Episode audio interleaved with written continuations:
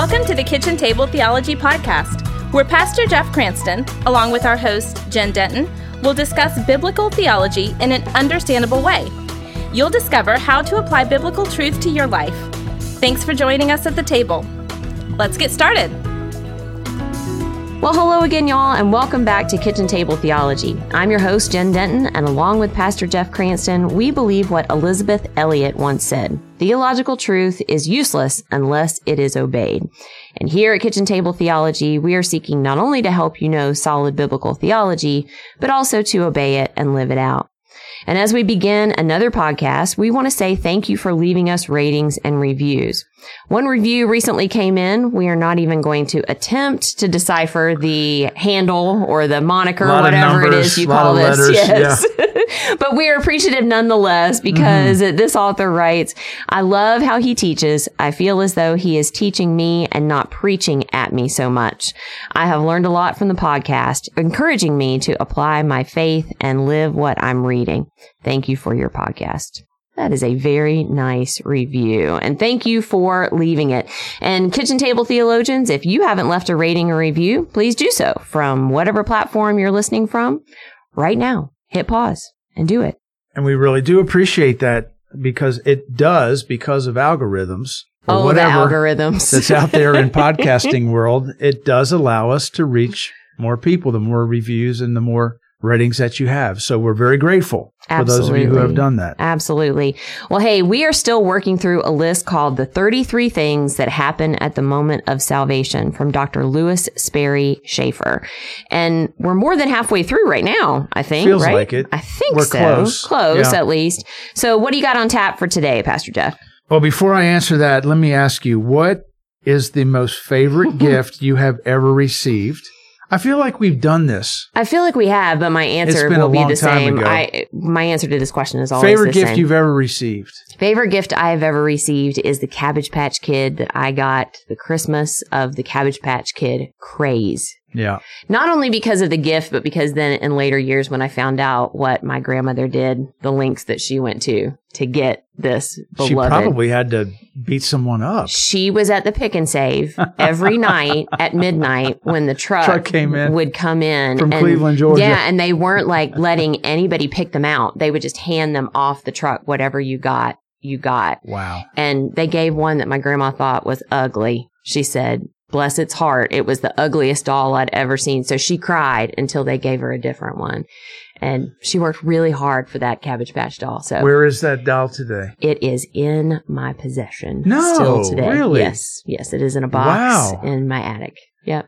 Yeah. Did you ever go to the Cabbage Patch Doll Hospital? No, and- it still exists now, but I heard it's super creepy. That it's uber creepy when you walk around in there. There's some of us here on the creative team that want to go just for fun.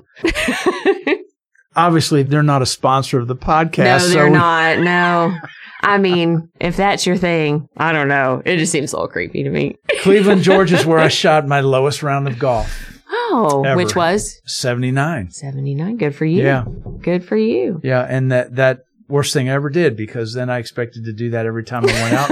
And now I no longer play. You set a different bar. Play the game. Well, what's the, what's the favorite gift you've ever given? That one's easy too. Um, when my daughter turned twelve, we surprised her with a trip to New York City. I had her bags all packed and everything. We, but I wrote out this rhyme, like, hey, your gift is this. I, I can't remember the rhyme. Did you like go immediately? The next or morning. The next morning. Yeah, we gave wow. it to her that night at dinner, and then we left at like six a.m. the next morning. And then you so. went to Dylan's Candy Bar. We did go to Dylan's Candy Bar. Yeah, everybody yeah. does that. Took in a couple of shows, did the whole touristy thing. But, Back yeah. when New York was New York. Yep. Well, what about you? Oh, I I probably shouldn't. You've talked about this too. I know what your favorite. Oh, we did do yeah, this. Yeah, you did. Yeah, yeah, because I remember gun. what yours it was. was. Uh huh. It was a uh, it was a shotgun when I turned twelve. Mm-hmm. Favorite gift I've ever given? I don't know. Your engagement ring to your lovely wife. Yeah, that is that a gift? Well, yeah, that, you... I don't I don't know what category. That's yeah, that was great. Yeah, I mean it wasn't unexpected. Sure.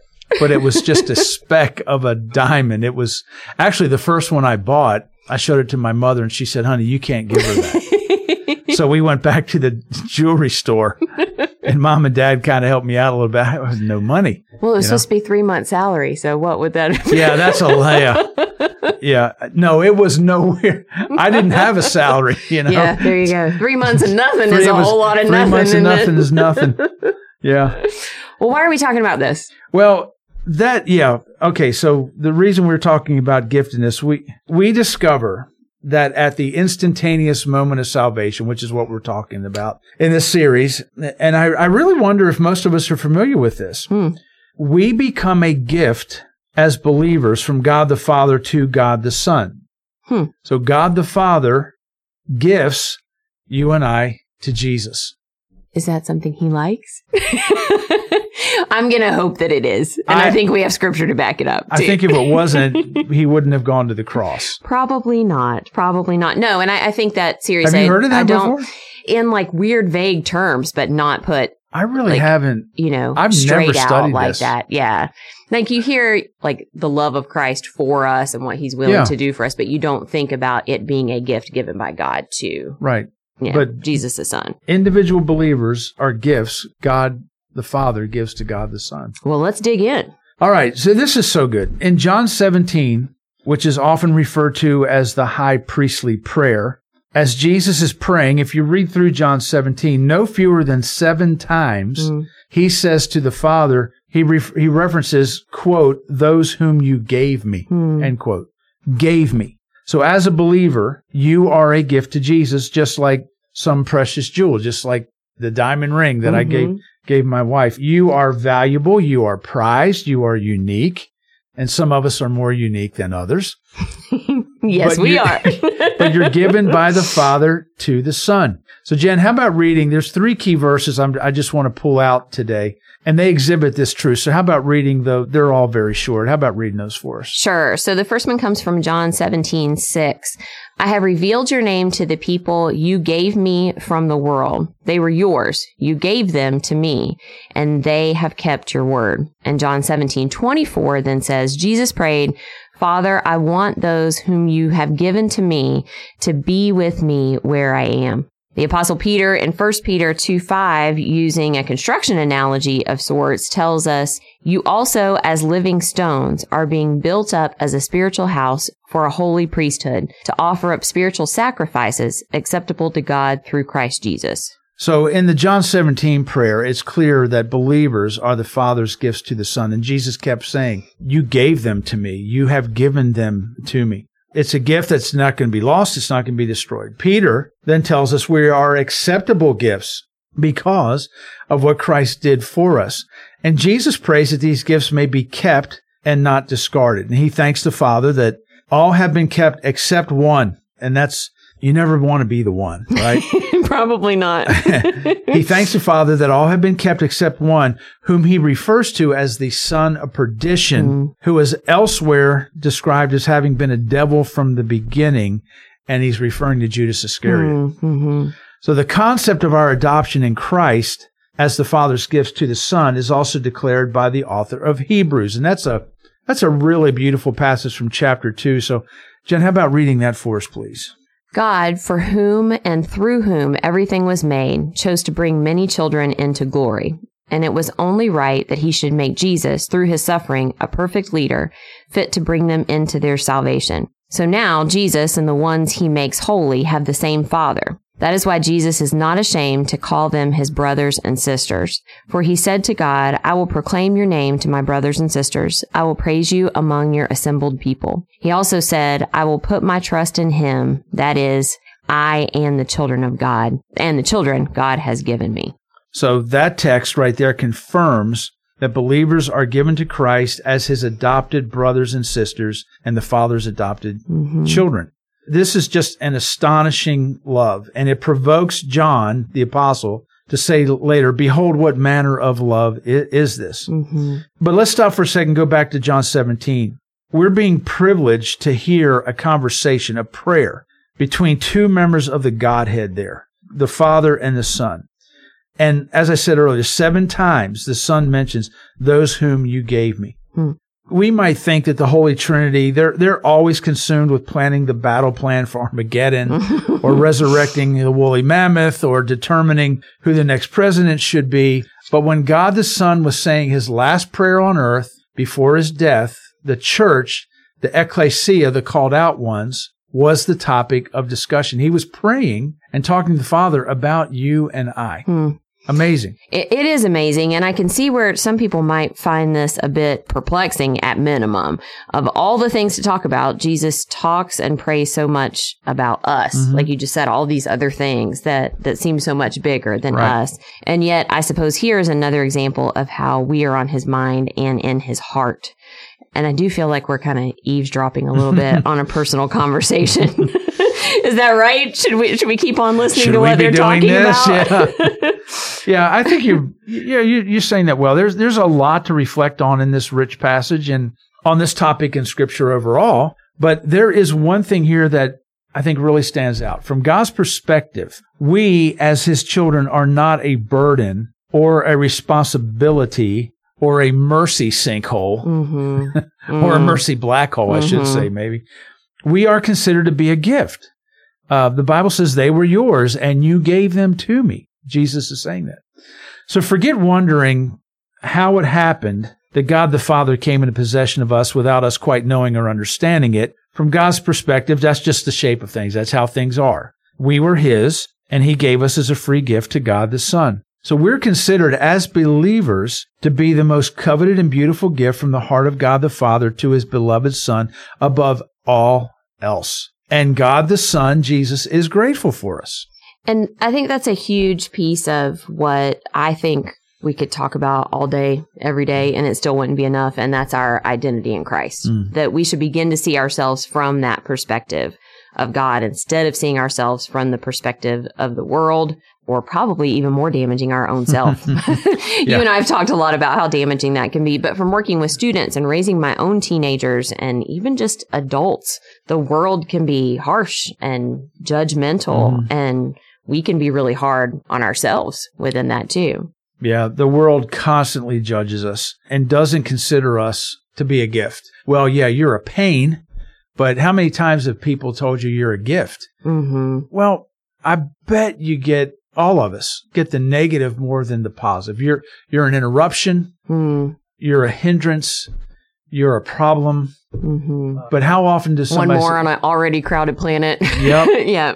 But how often do you have somebody say, you know, you're... You're a real gift, but you know, or how, or a waste of space. There's mm-hmm. a good one. You're mm-hmm. a waste of space, mm-hmm. or you're just taking up oxygen. Mm-hmm. I could go on and on because obviously I've heard this a lot yeah, in my life. This is long.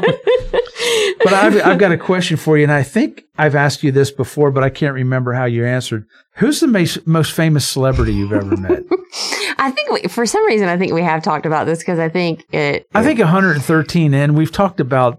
A, a lot, lot of, of stuff, things. But I remember telling But we can't remember when. The lead up to how this happened. So my mom worked in the executive offices of the Winn-Dixie for, for a big part of my childhood. And That's so awesome. They hosted this like food festival every was year. Was this a country singer or something? No. No, it no. was a It was a panel from the Guiding Light from my oh, grandma's stories. I do remember that now, soap opera stars. Yes, and so I was twelve, and I, I I was beside myself to meet this panel. Did you from get pictures? The Guiding Light. Um, I don't remember if I got pictures. Back then, you would have had to go to the Walgreens and buy yourself a camera. And I know, I know. Well, then later, I did end up become becoming friends with. She wasn't on the panel that day, but another cast member from Guiding Light. So look at you. Yeah, met her at a Bible study. Did you get any autographs? Yeah. Well, no. I mean, we're friends on social media, so that's well, I better mean from than the a, panel. Oh, from the panel?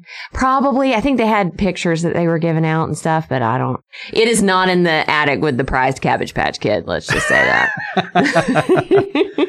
Well, okay. So when you met, okay, who, who later became a friend, so she was on the show? Mm-hmm. Okay. Mm-hmm. So when you met her, do you think that she viewed you with gratitude and appreciation in the moment, or as a bit of an interruption, or as a P R necessity?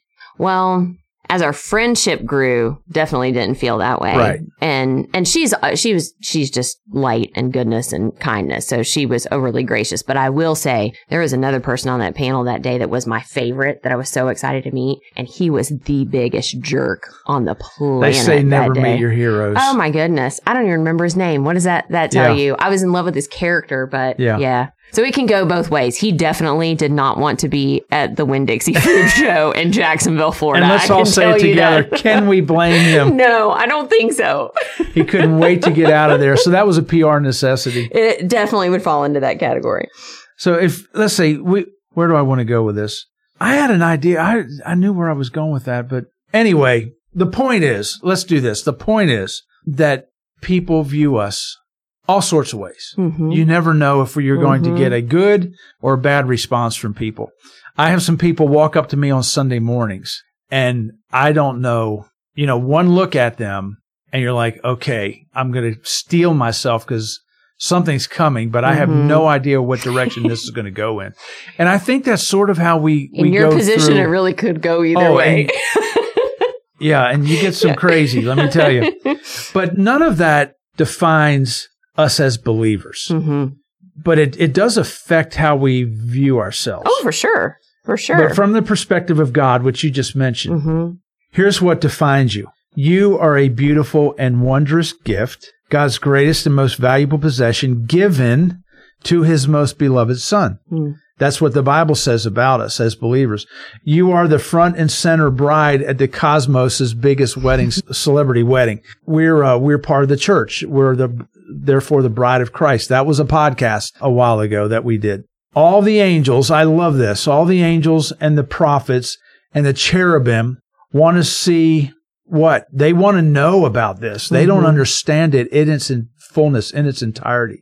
So it's it's it's just so true. They they want to see what you and I see. They want to know what you and I know. Mm. The angels were told, and even the prophets, that they didn't understand, and and the angels even still don't fully understand the the wholeness of the gospel. Mm-hmm. And Peter talks about that, especially in regarding to the prophets. Mm-hmm. How about reading First Peter one, ten through twelve for us?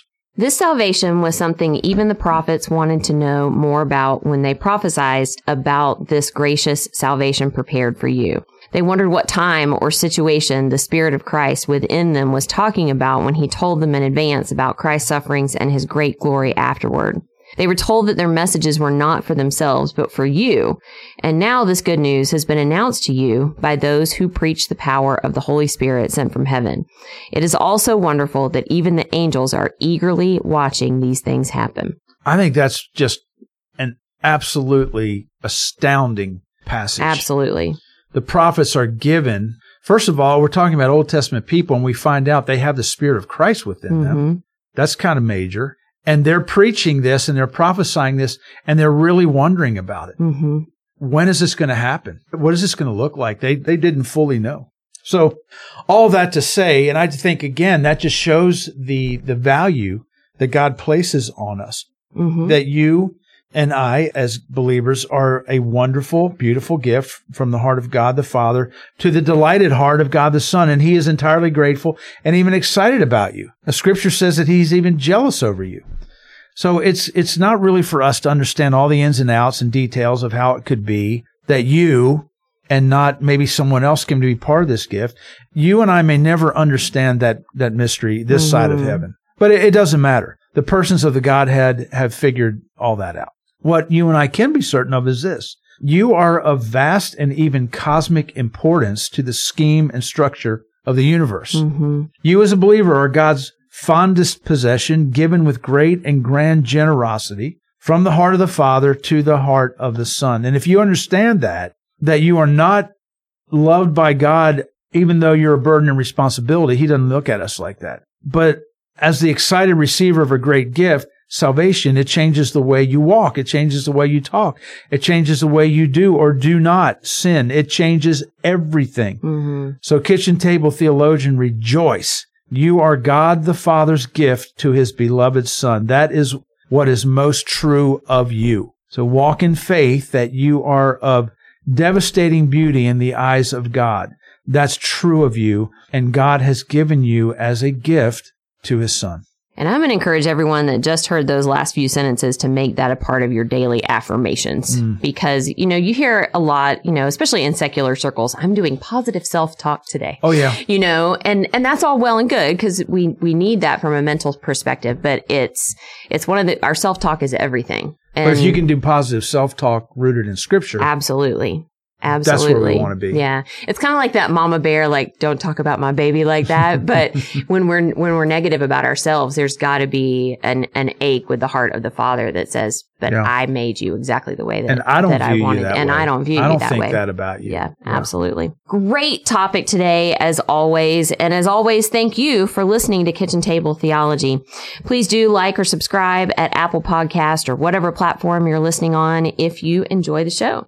And kindly leave us one of those ratings or reviews that we just talked about. And don't forget to check out today's episode show notes as well. Head on over to jeff cranston dot com for more information about Doctor Cranston, his books, sermons, leadership notes, and blog posts. And Lord willing, next week, we'll be back on another great episode.